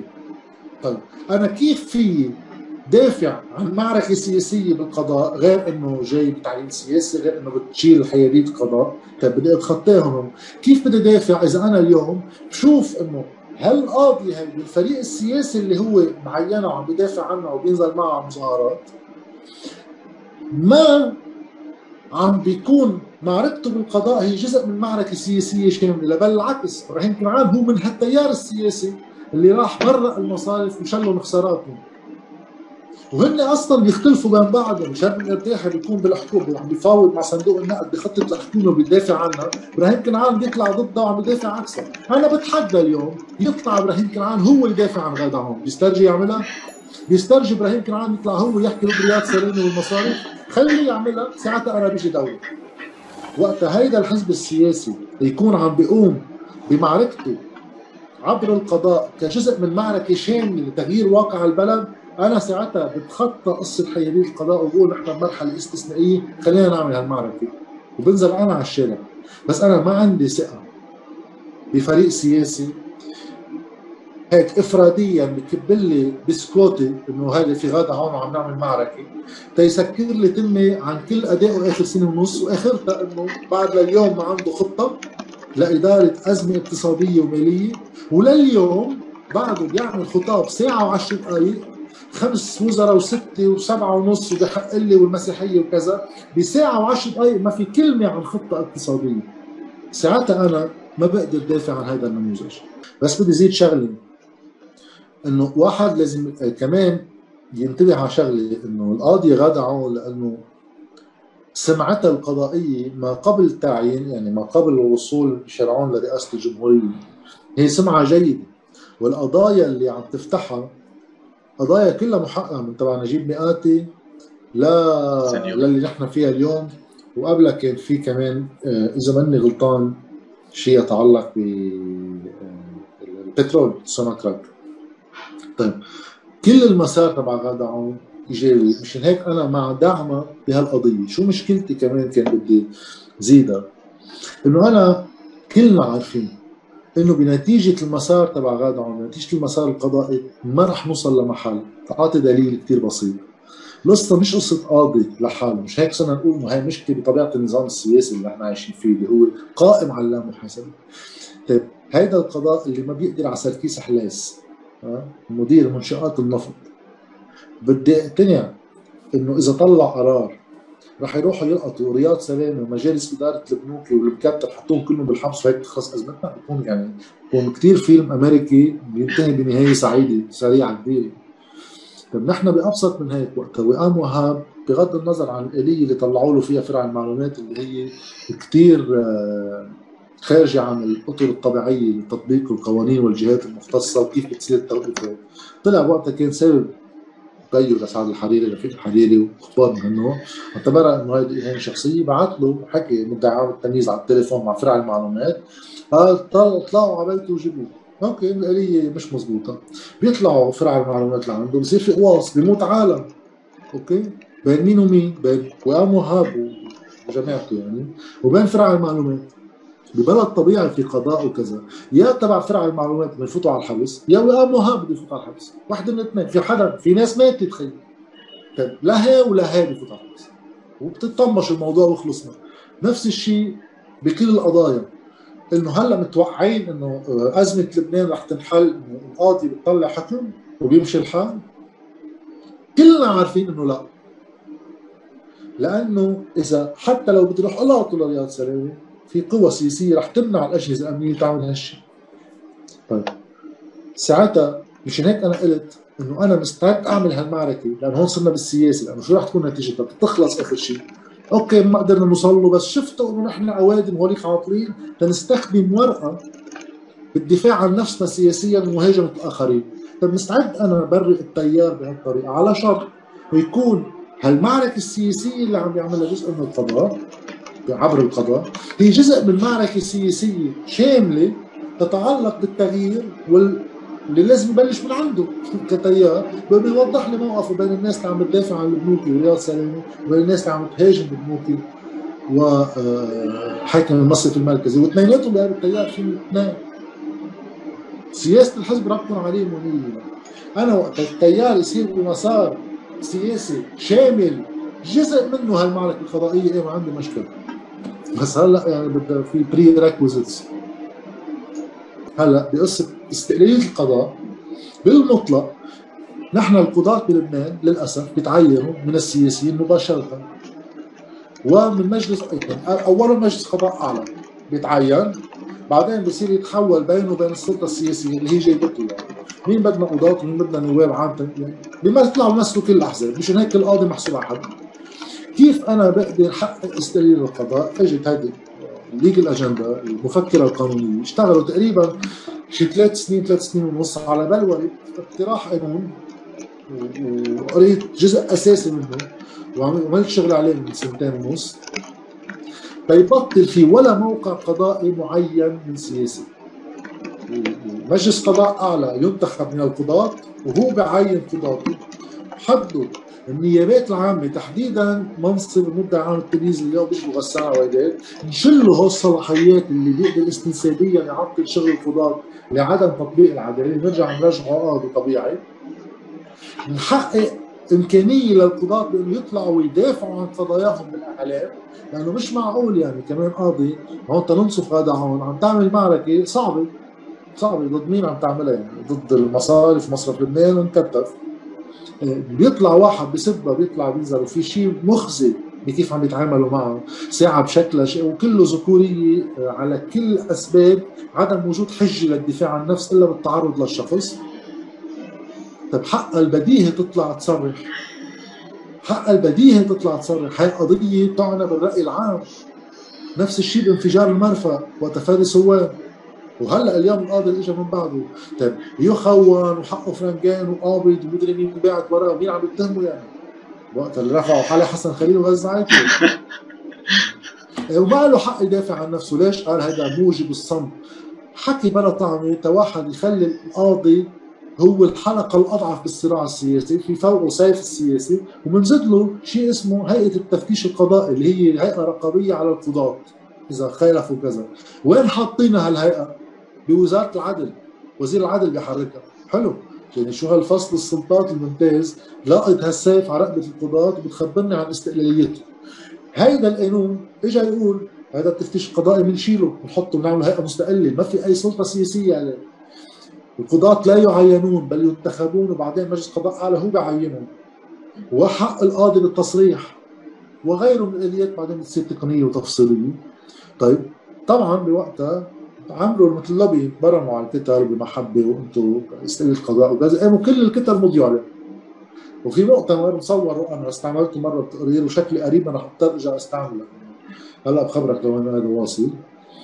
اجت بنو صار صار اقتراح له، صار موقع عليه نواب، وكل الكتل بهذا المؤتمر كميه الشعر اللي انقالت عنه لهالاقتراح بيقول واحد بعد جمعه الثاني صار انه خلص مين ضده انفتح على ضده. طيب هذا قالوا ثلاث سنين بعده بيتقلب باللجان وعند جورج عدوان بلجنه الاداره والعدل. جورج عدوان بوقتها بالمؤتمر ببدايه ألفين وتسعطعش بخبرنا انه بعد عندنا قانون الاعلام بنخلص منه دغري على جدول الاعمال بالربيع ربيع ألفين وتسعطعش، وقال رح نسمي سنه ألفين وتسعطعش سنه استقلاليه القضاء. طيب العظيم يعني هذا رح تنقرر هلا، ما انحطت على جدول الاعمال لديسمبر من السنه، يعني كانت المظاهرات سبعطعش تشرين لشهرين. ووقتها طبعا كل الكتل صارت بدها تكون اصلاحيه تعمل انجازات. شو تذكروا؟ ايه تتذكروا بقلب اللجنه قانون مقدم كمان لاستقلاليه القضاء، اي متى مقدمينه؟ بال سبعة وتسعين. قالوا اه في عندنا قانون ثاني، بما انه في قانونين لاسئله القضاء، تعال نحطهم اثنيناتهم على الرف ونحن نستوحي منهم تعديلات على القانون الحالي. هلا صار في اشكالات بين بعض، ورجع واحد يقول لا لازم هاي ولازم هيك، وعم بيعملوا شغل عظيم. عم بيقولوا لنا هلا بنرجعوا حركوها، طبعا بنحركوها هلا كله كمان بيدافع عن نفسه بالشيء اللي عم يصير بالقضاء، وانه قريبا رح تطلع من اللجان. انا بغايه الشوق لشوف شو هالشيء بيطلع من اللجان، واكثر شوقا شو القانون اللي بدنا نقرروه بالهيئه العامه. يعني المسار اللي مبلشينه لو وصلنا لهون كثير صعب يدلني على نيه بتحقيق استقلاليه القضاء. لنشوف. أه وسيم. أه شكرا استاذ جاد على كل شيء حكيته. أه انا عندي سؤال هيك شوي، يعني يعني موضوع الحكومه الانتقاليه يعني هو برايي هو هيدا المشكله الكبرى فيه، الا وهو بس ميشيل مسموح نسالك سؤال نرجع لورا شوي ولا بس بدنا نحكي عن حلول؟ لا لا اكيد مش مشكله جون. اوكي، لان انت قلت قلت قلت نقطه كثير مهمه، الا وهي انه مشروع حزب الله اكبر من لبنان، وانا برايي هيدا هيدا شيء هيدا هيدا هيدا حكي مية بالمية صحيح. واكثر من هيك انه عله وجود حزب الله ليس ليس حزب سياسي بيعمل مشاريع، عنده مشروع سياسي يقوم فيه من الناحيه الاقتصاديه والاجتماعيه، واللي هو اي حزب سياسي بالعالم بيعمل، هو انا شخصيا بشوفه هو جيش او ميليشيا عسكريه تمارس السياسه في الامور التي تهمها فقط. فالحكومة الانتقالية بدها تضرب مصالح أساسية بهذا البلد لحلفاء حزب الله ولا حزب الله يعني، لأن بطبيعة الأحوال بدها تيجي توقف التهريب مثلا، وهديك اليوم الشيخ صادق النابلسي معتبره إنه عمل مقاومة. ف وبنفس الوقت كل اللي عم يطرحوا حكومة انتقالية عم بيقولوا بدنا نحافظ عليه لهذا السلاح، وأنا مع محافظ عليه لهذا السلاح، بس طبعا نقله لإيد الدولة. بس بس حاليا ما شايف كيف، يعني ما شايف كيف بيقدر الحزب يقول انه انا هلا مهمتي انتهت، لانه هو هاي مهمته، مش مهمته يمارس سياسه، يطلع وزير وينزل نايب وينتخب يظبط بالقانون المدني او قانون العمل، هو مهمته العسكريه، يمارس السياسه فيما يهمه بهذا بهذا الجزء فقط، انه بده يحمي سلاحاته، بنسق تحالفاته، بيعطي فلان، بياخذ من فلان، لما نقول انه شو ارتكابات ومدري شو، خلينا بس بهو. كيف ممكن يوصل حزب الله لمطرح يقول يعني بمرحله انه شبه يلغي نفسه كرمال هيدي الحكومه الانتقاليه؟ يعني انا هون هون ما عم بقدر اوصل لنتيجه بهذا الموضوع. شكرا. هلا هو الفكره انه مش قصه الغاء النفس، ليك انا جرب وقت واحد بده يحكي مع منطق الأحزاب القائمة بالبلد، آخذ كل واحد منهم بحسن نية، لأنه إنه مثلا بسمع كثير ناس على التلفزيون ببلش حديثها مع مثلا المستقبل والتيار الوطني الحر، مثلا ببلش إنه أنت نصاب أنت نصاب لا أنت نصاب لا أنت نصاب، هذا الحديث ما بوصل لمحل، لأنه شو ما أنت قلت لو عندك كامل القناعة بشيء معين هذا ما بيحسب نقاش، لا بل هذا بشد عصب جمهور كل واحد من اثنين، على انه لانه انا بعرف جماهير هول الاحزاب، الناس مش نصابه، مش مزبوط، يعني انه الناس اللي مع المستقبل، اما الناس مع التيار الوطني الحر مش عم بياخذوا اعاشه اخر الشهر كلمات ليكونوا معهم، في جزء منهم يمكن ايه ما بعرف شو بتكون في اليات زبائنيه، بس وقت تحكي عن الجمهور بشكل عام، لا هو في قناعه، وهو ناس فعليا متصورين بمنطقهم اللي انا بعارضه، انه هذا حزبهم عم يجرب يوصلوا على محل المبتغى انه يصير في دوله وبلد. فبجرب اعمل الشيء البديل اللي بيفتح نقاش على القليله، فياخذ المنطق اللي عم بيقولوه كما هو بحسب نيه، تا واحد يناقش بالمنطق نفسه. نفس الشيء بعمل مع حزب الله. جمهور حزب الله يعني طبيعي مش ناطر الاعاشه ليكون مع حزب الله، ولا حدا جابه، واذا واحد هذا الحكي اللي بلاقي بلا طعمه، انه حزب الله حزب ايران، شو معناتها؟ شو يعني حزب ايران؟ شو يعني كيف بصرفها؟ انا اليوم وقت في عندي جزء كثير كبير من المجتمع بالبلد اللي بيصنفوا حالهم هن كشيعه، يعني انه هن مع حزب الله، بيجي بيقولوا له انتم ايرانيه، يعني هيك عم بفتح ضد ديسكشن اما ديالوج، هذا حديث ليسكر اي اي امكانيه نقاش. طيب واحد يسكر اي امكانيه نقاش على اساس انه الطرف اللي عم بحكي معه انا هو اصلا منه لبناني، شو شو عم يبقى لي خيارات؟ يا بدي واجهه عسكريا يا شو يعني، يا بدي اتامر مع دوله خارجيه لهي تواجهه عسكريا، انا ضد هول الخيارين. ساعتها شو بده يبقى لي؟ بيبقى لي تعال نناقش الحجه مع حزب الله، مع جمهور حزب الله.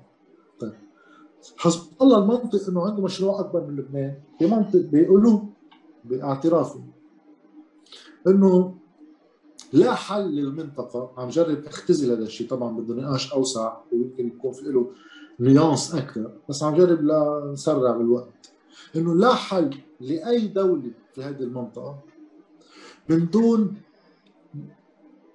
وقف الهيمنه الامريكيه على قرارات الدول بهذه المنطقه. وبيكونوا هيك واقعيين بخيل وقتها، عم نحارب الهيمنه الامريكيه، ما عم نقول بدنا نبطل في تاثير لامريكا كدوله عظمى، رح يبقى في تاثير، ولكن التحكم المباشر بقرارات الدول ويصير عندها اشخاص تابعين لها بهذه الدول وباداراتها وباجهزتها الامنيه، هذا بده يوقف، من دون هذا الشيء ما في حل شيء بالمنطقه. من هون بصير في المحاور وغيره، عم باخذ الخطاب كما هو يعني على القليل، يعني اكيد في شويه اختزال بده حديث لحاله يمكن شي مره. المشكله وين بتصير بالنسبه لي؟ انا طبعا مع محاربه الهيمنه الخارجيه الامريكيه، ولهذه الغايه يعني اي تدخل اخر، وطبعا عندي العدو الاسرائيلي من ثاني ميلي كمان بقوه دفاعيه، وحزب الله اثبت من خلال تجربته واللي انطلقت خلال الحرب الاهليه اللي ما كان فيها دوله، فسمح بحكم الامر الواقع يصير في تنظيم عسكري خارج عن دوله بيأدي هالوظيفه اللي المفروض الدوله بالايام العربيه تأديها. بس نجح هيدا التنظيم انه يحقق انجازات ما حققتها دول حتى بالشريط يعني الحدودي مع اسرائيل، ما مصر وسوريا وغيرها، بانه بده صمد بده يحقق انتصارات. فاذا انا اذا بدي بلش بمقاربه واقعيه وبناءه بيجي على المنطق اللي انا بقتنع فيه. حزب الله انجز انجازات على صعيد المقاومه، وهيدا اسيت، هيدا امر ايجابي كقدره لازم شوف كيف بدي استفيد منها. اذا انا غايتي حافظ على قدراتي الدفاعيه عن بلدي، وانا هيدي هي غايتي. اي دوله لازم يكون عندها قدرات دفاعيه عن نفسها، حتى لو وانا هون ماني مع هالشيء، بس حتى لو هدفها الحياد، انا تأحمي حيادي بدي يكون عندي قدرات دفاعيه. حيلا حدا بده يهددني بشيء وبكون قادر احمي حيادي، حتى وبكون بوجع بكون بوجع مش شيء يطيع بايد كل الدول اللي حوالي اي حياد يحتلوك يعني. اوكي. بالمقابل مع الاعتراف بهذا الشيء وتاكيدي على، وهلا بوصل لقصه ضروره الدفاع عن نفسي، انا ما في دوله بالعالم تقدر تقوم بوظائفها ويكون عندها كامل الشرعيه من دون حصريه حق استعمال العنف الشرعي مع حدا بدوله طبيعيه غيرها بيكون معه سلاح. هذا كمان واقع. فاذا وقت بدك تعمل سياسه دفاعيه بدك تكون في عندك سياسه دفاعيه. مش هيك انا ضد أربعة عشر أذار، أربعة عشر أذار بيعملوا غلطتين تاريخيتين يعني. اول وحده بيقولوا انه هن العبور للدوله، مش هيك نسلم يا حزب الله سلاحك، لأن هن بدهم الدولة، بيقوموا بينهشوا الدولة كلها سوا، يعني بصير ما في دولة إلا بس إنه حزب الله يسلم سلاحه، غير هيك بناخذ أجهزة أمنية، بنعين بالقضاء، ما بنعمل موازنات على اثني عشر سنة، الدين العام طاير، إدارة مالية سيئة، هيدا كله ما في عبور للدولة، مشان هيك ما في مصداقية لهالفريق وقت عم يطرح الطرح، بده موازين القوى الطائفية بالبلد يعدلها من خلال إنه حزب الله يسلم سلاحه، بس مش ليصير في دولة، لأنه لو بده يعمل دولة في آليات ليعمل دولة. هي واحدة. اثنين، الخطيئة الثانية انه خيي كيف في احزاب سياسية بالبلد كأنهم مفكرين يعني، اما كأنهم مستشرقين جايين على البلد هلا جديد، انه انا مع تسليم سلاح حزب الله، اوكي هذا المطلب، بيجي حزب الله بيقول له انا ما راح استلم سلاح، اوكي هلا المفروض يخبرني كيف بده يتعامل مع هالسلاح، شو شو يعني بضلني عيدها خمسة عشر سنة انا مع تسليم سلاح حزب الله، اوكي وهو لا، لشو عم تثبت، لتعمل شو، كيف بدك تحل هالمشكلة؟ انا وجهة نظري الواقعية لمعالجة هالمشكلة انه انا ببلش من خلال بناء قدرة قدرة ما تجميع لمصالح الناس بهيدي الدولة. انا الناس تقدر تدافع عن دولتها، احكي مع الناس اللي هن مناصرين لحزب الله يعني هن متعاطفين معه، بدي احكي معهم اليوم شو بدي اقول لهم؟ حزب الله يسلم سلاحه لمين؟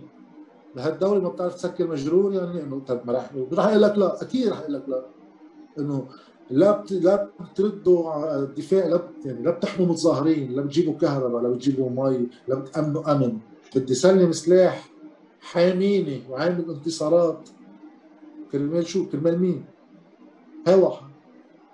وثاني شيء رح يقول لي ونية الدولة أصلا بشكل عام ارتباطا بحياته الخاصة. فأنا بكل بساطة من هون ببلش فكرة إنه أنا المشروع تبعي هو مشروع حكم. هيك بواجه حزب الله. وجه حزب الله مش بسلاحه، سلاحه اليوم ما في قدرة ولا في مصلحة طالما ما في دولة انه حطوا أولوية. هلا بالمقابل حزب الله كمان بده يقرر لنا نحن انه قصة المقاومة هي وسيلة لغاية، مش غاية بحد ذاتها. أنا ليش بدي مقاومة؟ لأنه كنت عم بحكي أنا بهمني دافع عن بلدي، ليش بهمني دافع عن بلدي؟ لأنه في نظرية بتيجي بسيطة كثير يعني بتقول إنه أنا إذا ماني قادر رد المصالح الخارجية عن البلد ما رح أقدر أعمل بلد، لأنه هون المصالح رح تجي تحقق مصالحها من خلال اقتصادي وشعبي وأمني وأرضي ومواردي الطبيعية إن وجدت، رح يحتلوني ياخذوا شو عندي ويعملوا مصالحهم من خلالي، فأنا مضطر دافع عن بلدي لا أقدر أعمل دولة تأمن رفاهية الناس وحياة كريمة.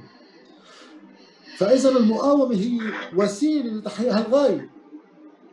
طيب كيف المقاومة ترتضي على نفسها وعم بيروح لها شهداء وعم بيروح تضحيات كثير كبيرة لشو؟ لهالدولة؟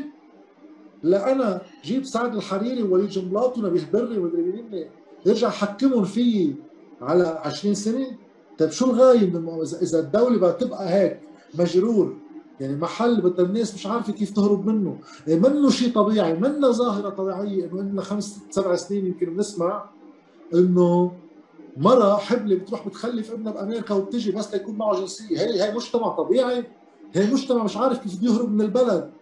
بقى المقاومة مفروض تعمل لي مجتمع مش هيك. بقى أنا عم بطلب من حزب الله مشروع حكم، مشروع دولي، من دونه المقاومة بتفقد غايتها. مشان هيك على المقاومة أن تقترن مع مشروع حكم، أنا بدي جادل حزب الله بمشروع حكم اللي عنده إياه، لأنه أنا رأيي إنه الشيعي مثل الماروني مثل الأرثوذكسي مثل السني بحاجة لمشروع حكم، ما بدي هلا أقعد ناقشه وسلاحه، لأنه إذا فتني قصة النقاش وسلاحه رح يرجعوا يفوتوني بالناراتيف بالسردية تبع اثنين وأربعة عشر اللي هي manipulation of fear، منطقه طائفي وخلفيته طائفية، تفوت الهم الاقتصادي بالهم الطائفي ويصير ثانوي. بهيك نوع مخاوف، بهيك نوع مانيبيوليشن، الهم الاجتماعي خسران. خلي حزب الله يلعب دوره، هو الاقوى في البلد، هو اللي عنده اكثر شيء شعبيه بالبلد. طيب خليني اشوف شو مشروعك لحكم هيدي الدوله. اذا ما عندك مشروع لحكم هيدي الدوله، المقاومه هي لاي غايه. اذا هو اخراج الهيمنه الامريكيه كلها من المنطقه، طيب انا عندي هالعشر سنين الجايين معقول هجروا نصف مجتمعي.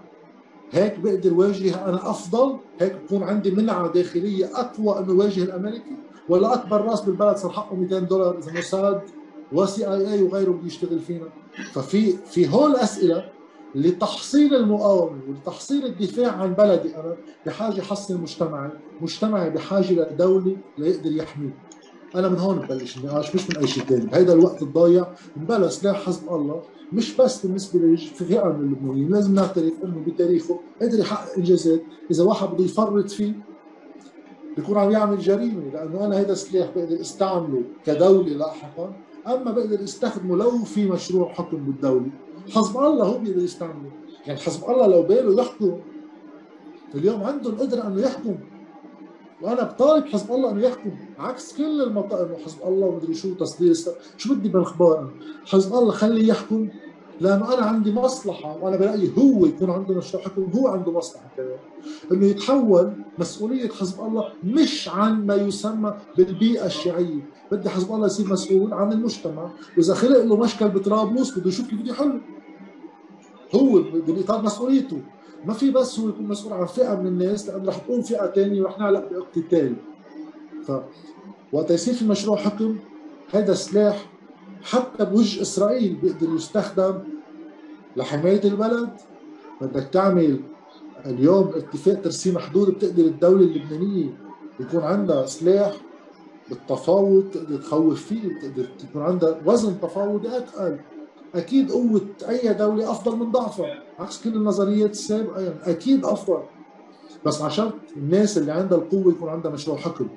من دون مشروع حكم ترجع كل الناس طوايف، والطوايف راس سعرها تبقى عم تخضع لموازين قوى وديموغرافيا، وكل خمسطعش سنة الديموغرافيا بتتغير وين ما كان بالعالم، فبصير النظام ما يعبر عن المجتمع. بدنا نقتل بعضنا نغير النظام، اما لنغير المجتمع بدنا نرجم نصه.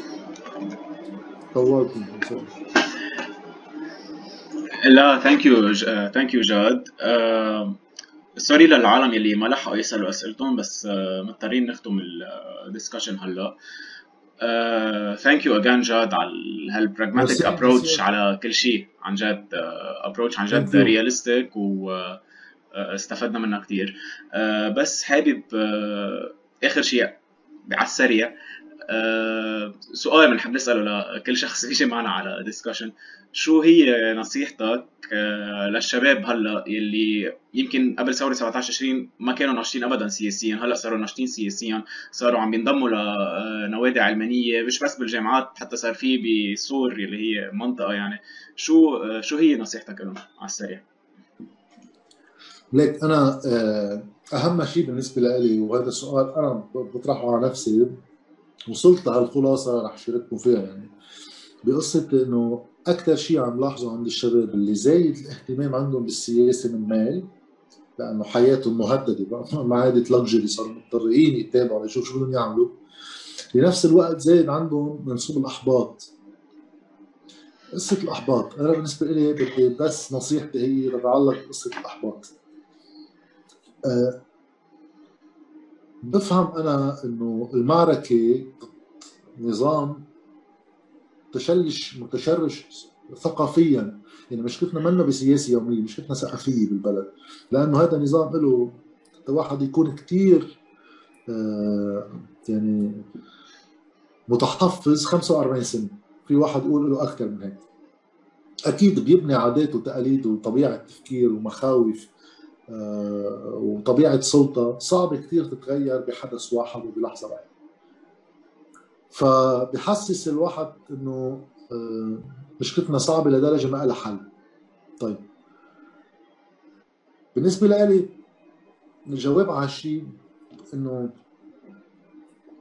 التفاؤل والتشاؤم هو تقييم لواقع انت ما انك متصل فيه، يعني بتطلع بحجم المشكله يا بتفائل انه هي بتنحل يا بتشائم انه ما بتنحل. ودائما بعطي نفس الاكزامبل يعني مثل ما واحد عم يحضر ماتش فوتبول، انه اذا انا مع فريق معين مع ايطاليا مثلا انه عم تلعب ضد المانيا بقول يا يا عندي امل انه يربحوا يا ما في امل وضعهم صعب. ليش؟ ليش عم بتفائل ولا اتشائم؟ لانه انا غير مؤثر بالنتيجه، فما علي الا انه اشوف هالفريقين هذا احسن من هذا بتقديري فبكون عندي امل يما لا. بالسياسه قصه التفاؤل والتشاؤم ما لها محل، لازم يكون في تفاؤل ولا تشاؤم بتقييم الواقع، هيك انا عم بطلع بالواقع صعب هين كذا. بس الامل ما خصه بالتفاؤل والتشاؤم. الامل بالسياسه الى حد ما الى حد كثير كبير هو سيلف فولفيلينج بروفيسي. اذا الناس بيكون عندها امل بتغيير الواقع السياسي فجاه بتظهر قوه سياسيه لان الناس بلشت تتحرك. اذا الناس محبطه يعني ما رح تتحرك، ما الاحباط مش معقول واحد محبط قام يعمل حزب، يعني محبط كيف شو بتعمل حزب؟ فالامل هو وظيفه، هو حاجه، هو خيار. تتبقى عندك ايجنسي انك انت موجود، انت فاعل بالمجتمع. ماني عم بحضر ماتش فوتبول، الحياه السياسيه مستقله عن ارادتي، بس بدي اقر انه مش بارادتي لحالي بيتغير الوضع. اذا بدنا نتجمع، بدنا نخلق قوه، فهالقوه تصير قادره هي تكون مؤثره بالواقع السياسي. مشان هيك هو الامل بصير حاجه للعمل السياسي، من دونه ما في عمل سياسي. مشان هيك يقال انه اي سلطه بالعالم تتمنى اولا ولاء الناس، يعني يوقفوا بالصف ينزلوا لهم مظاهرات افضل شيء، يعني هيك بيحموهم. بس تقدر تتقبل بالحد الادنى احباطه، يقعد بالبيت، بطل مصدر خطر. الخطر على السلطه هو ناس عندها امل. فالامل ما خاصه بصعوبه المهمه، لا بل كل ما تصعب المهمه حاجتك لانه املك يكون اكبر اكبر، لانه معركتك تعرفها انه اصعب وبدها نفس اطول. هلا السؤال بصير بين شغلتين، هيدا اللي بدي يبقى هون، في واحد بيقول لك انا بدي فيلم، يعني لا بدي اتامل ولا بدي مهمه صعبه. عظيم، انا قصه الهجره منا منه شيء بخضعه لمعيار سياسي فقط انه واحد واجب وطني، بعرف انا الناس وانا كنت منه. في ظروف خاصه عند الناس، خاصه بحياتهم الشخصيه، بعائلتهم، عندهم عيل، ما عندهم عيل، كيف بده يتصرف واحد، بتحتم اياه خيارات صعبه مثل الهجره. هذه خيارات صعبة، أنا على الصعيد الشخصي بتفهمها. بس إذا بدي أعطي معيار سياسي للناس اللي عندها يمكن حد أدنى من المقدرة إنه تبقى وتصمد، أما اللي ما قدرت تفل، المعيار السياسي بيقول لا أكيد الأفضل عدم الهجرة، لأنه حتى بمنطق السعادة، يعني الواحد بيتصور كلنا عم نعيش، إذا عم ننبش على شيء هو بآخرة المطاف، بالسياسة، بالدين، بعدم الدين، يعني بخيار إنه واحد يبعد عن الدين، بالسهر، اما بالالتزام السياسي، اما الثقافه. عم ننبش اخر شيء عن السعاده، يعني انت ما نضيع. فبده واحد يسال حاله سؤال، اخر شيء هالدنيا كلها كم سنه وكلنا رح نموت، يعني واحد بقى عنده خمسين سنه، واحد عنده ستين، واحد عنده عشرة، مين بيعرف؟ اخرتها كلنا رح نموت. بصير السؤال هال خمسين ستين سنه الباقيين شو لهم معنى؟ ليش عم يعيشوا؟ كيف بعطيهم معنى بصيروا يستحقوا العناء تبع المشقه اليوميه، انه يروح على الشغل يدبر هم الحياه يحمله. انا شخصيا بلاقي انه هالنوع من المعارك للدفاع عن مصالح اجتماعيه انا منهم، ولكن شيء يتخطى الشخص، لانه المصالح الفرديه لو بتعطي السعاده الكافيه كان كل واحد معه قرشين مبسوط، وبنعرف انه غالب الامر بيكون العكس. مش معناتها انه المصاري بتساعد، المصاري كثير بتساعد على السعاده اكيد، بس انه واحد يعتبر انه اذا اشتريت لي سياره بنبسط. كل واحد منا اذا شاري سياره، خاصه اول سياره جبناها بحياتنا، بنعرف انبسطنا اول كم شهر، بعدين صارت سياره معادي بتصير رح تجددها، بعدين بتصير انت اسير لهيدي اللعبه، فبتصير جزء من النظام، عم تركض ورا انه هالنظام يعيش اكثر عبر الاستهلاك، وهالنظام قائم على هلاكك تتلاقي هالقرشين لتجيب هالسياره، وما بتخلص اللعبه.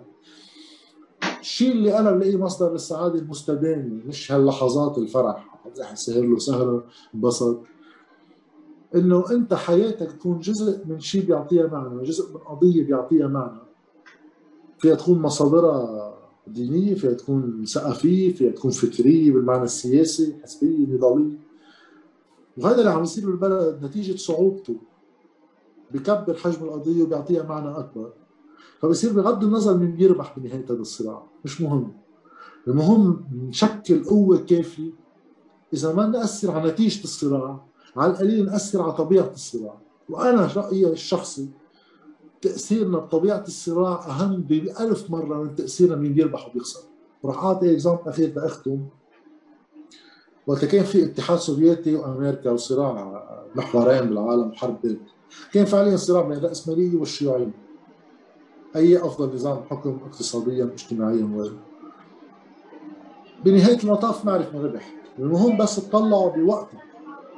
خلينا نقول الحد الأدنى من ال خمسة وأربعين ثمانية وأربعين لا تسعين، وقتها كان هالصراع ماشي، لأنه في صراع على الحكم، كيفية إدارة المجتمع، هيك صارت طبيعة الصراع. الرأسمالية تحسنت لأنه من وراء الشيوعية كخصم عملت ضمان اجتماعي، عملت ضمان شيخوخة، عملت تعليم ببلاش، عملت استشفى ببلاش، عملت نظام للبطالة، تتجاوب على الشيء اللي عم بيقدموه الشيوعيين. عم بيقولوا للناس عم نعطيكم هو عم نعطيكم فوقهم حريه، شو بدكم بهالقصه؟ نفس الشيء الشيوعيه، يعني ستالين كان شوي ايده بارده، يعني ايده يعني في قص روس، صار طبيعه النظام الشيوعي يجتهد ليفرجي الناس عنده انه لا انا عم بحترم حقوق الانسان اكثر، عم فرجي شفافيه اكبر وكذا. خسر الاتحاد السوفيتي، خلينا نشوف وقت بلش يضعف الاتحاد السوفيتي شو تغير بالغرب بالنظام الراسمالي.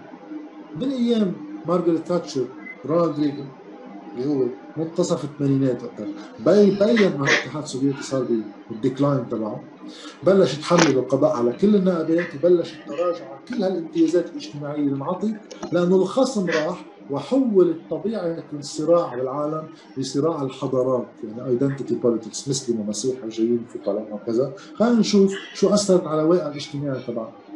فمن هون انا ايه انا بهمني يصير عندي ما يكفي من القوه، لو مش قادر اربح المعركه، اتاثر بطبيعه الصراع لارجع عيد الهم الاجتماعي على رقبه السلطه السياسيه القائمه، لانه في قوه مخطره عليها بدها تستجيب لها، بدها تعطيها شيء. فبرايي اهم شيء هو الحافظ على الامل كاداه العمل السياسي. وشكرا. Thank you كثير جاد، وسوري اخرناك يمكن على on your next meeting، و thank you everyone for joining. uh, لكل شخص فات رح نبعت feedback form باي ايميل كمان اذا فيكم ترجعوا تعبوها. أه بشكرك بشكرك عن جديد، وبقول لك انه اكيد لو ما نحن على الجهد اللي عم تعملوه، بس كثير ثانك يو. وبدي اقول لك انه لو ما ما عندنا هيدا الامل نحن اكيد كنا وقفنا من زمان، يعني طبيعي. خاصه مع كل القمع والصعوبات اللي واجهناها. اكيد. طيب ثانك يو.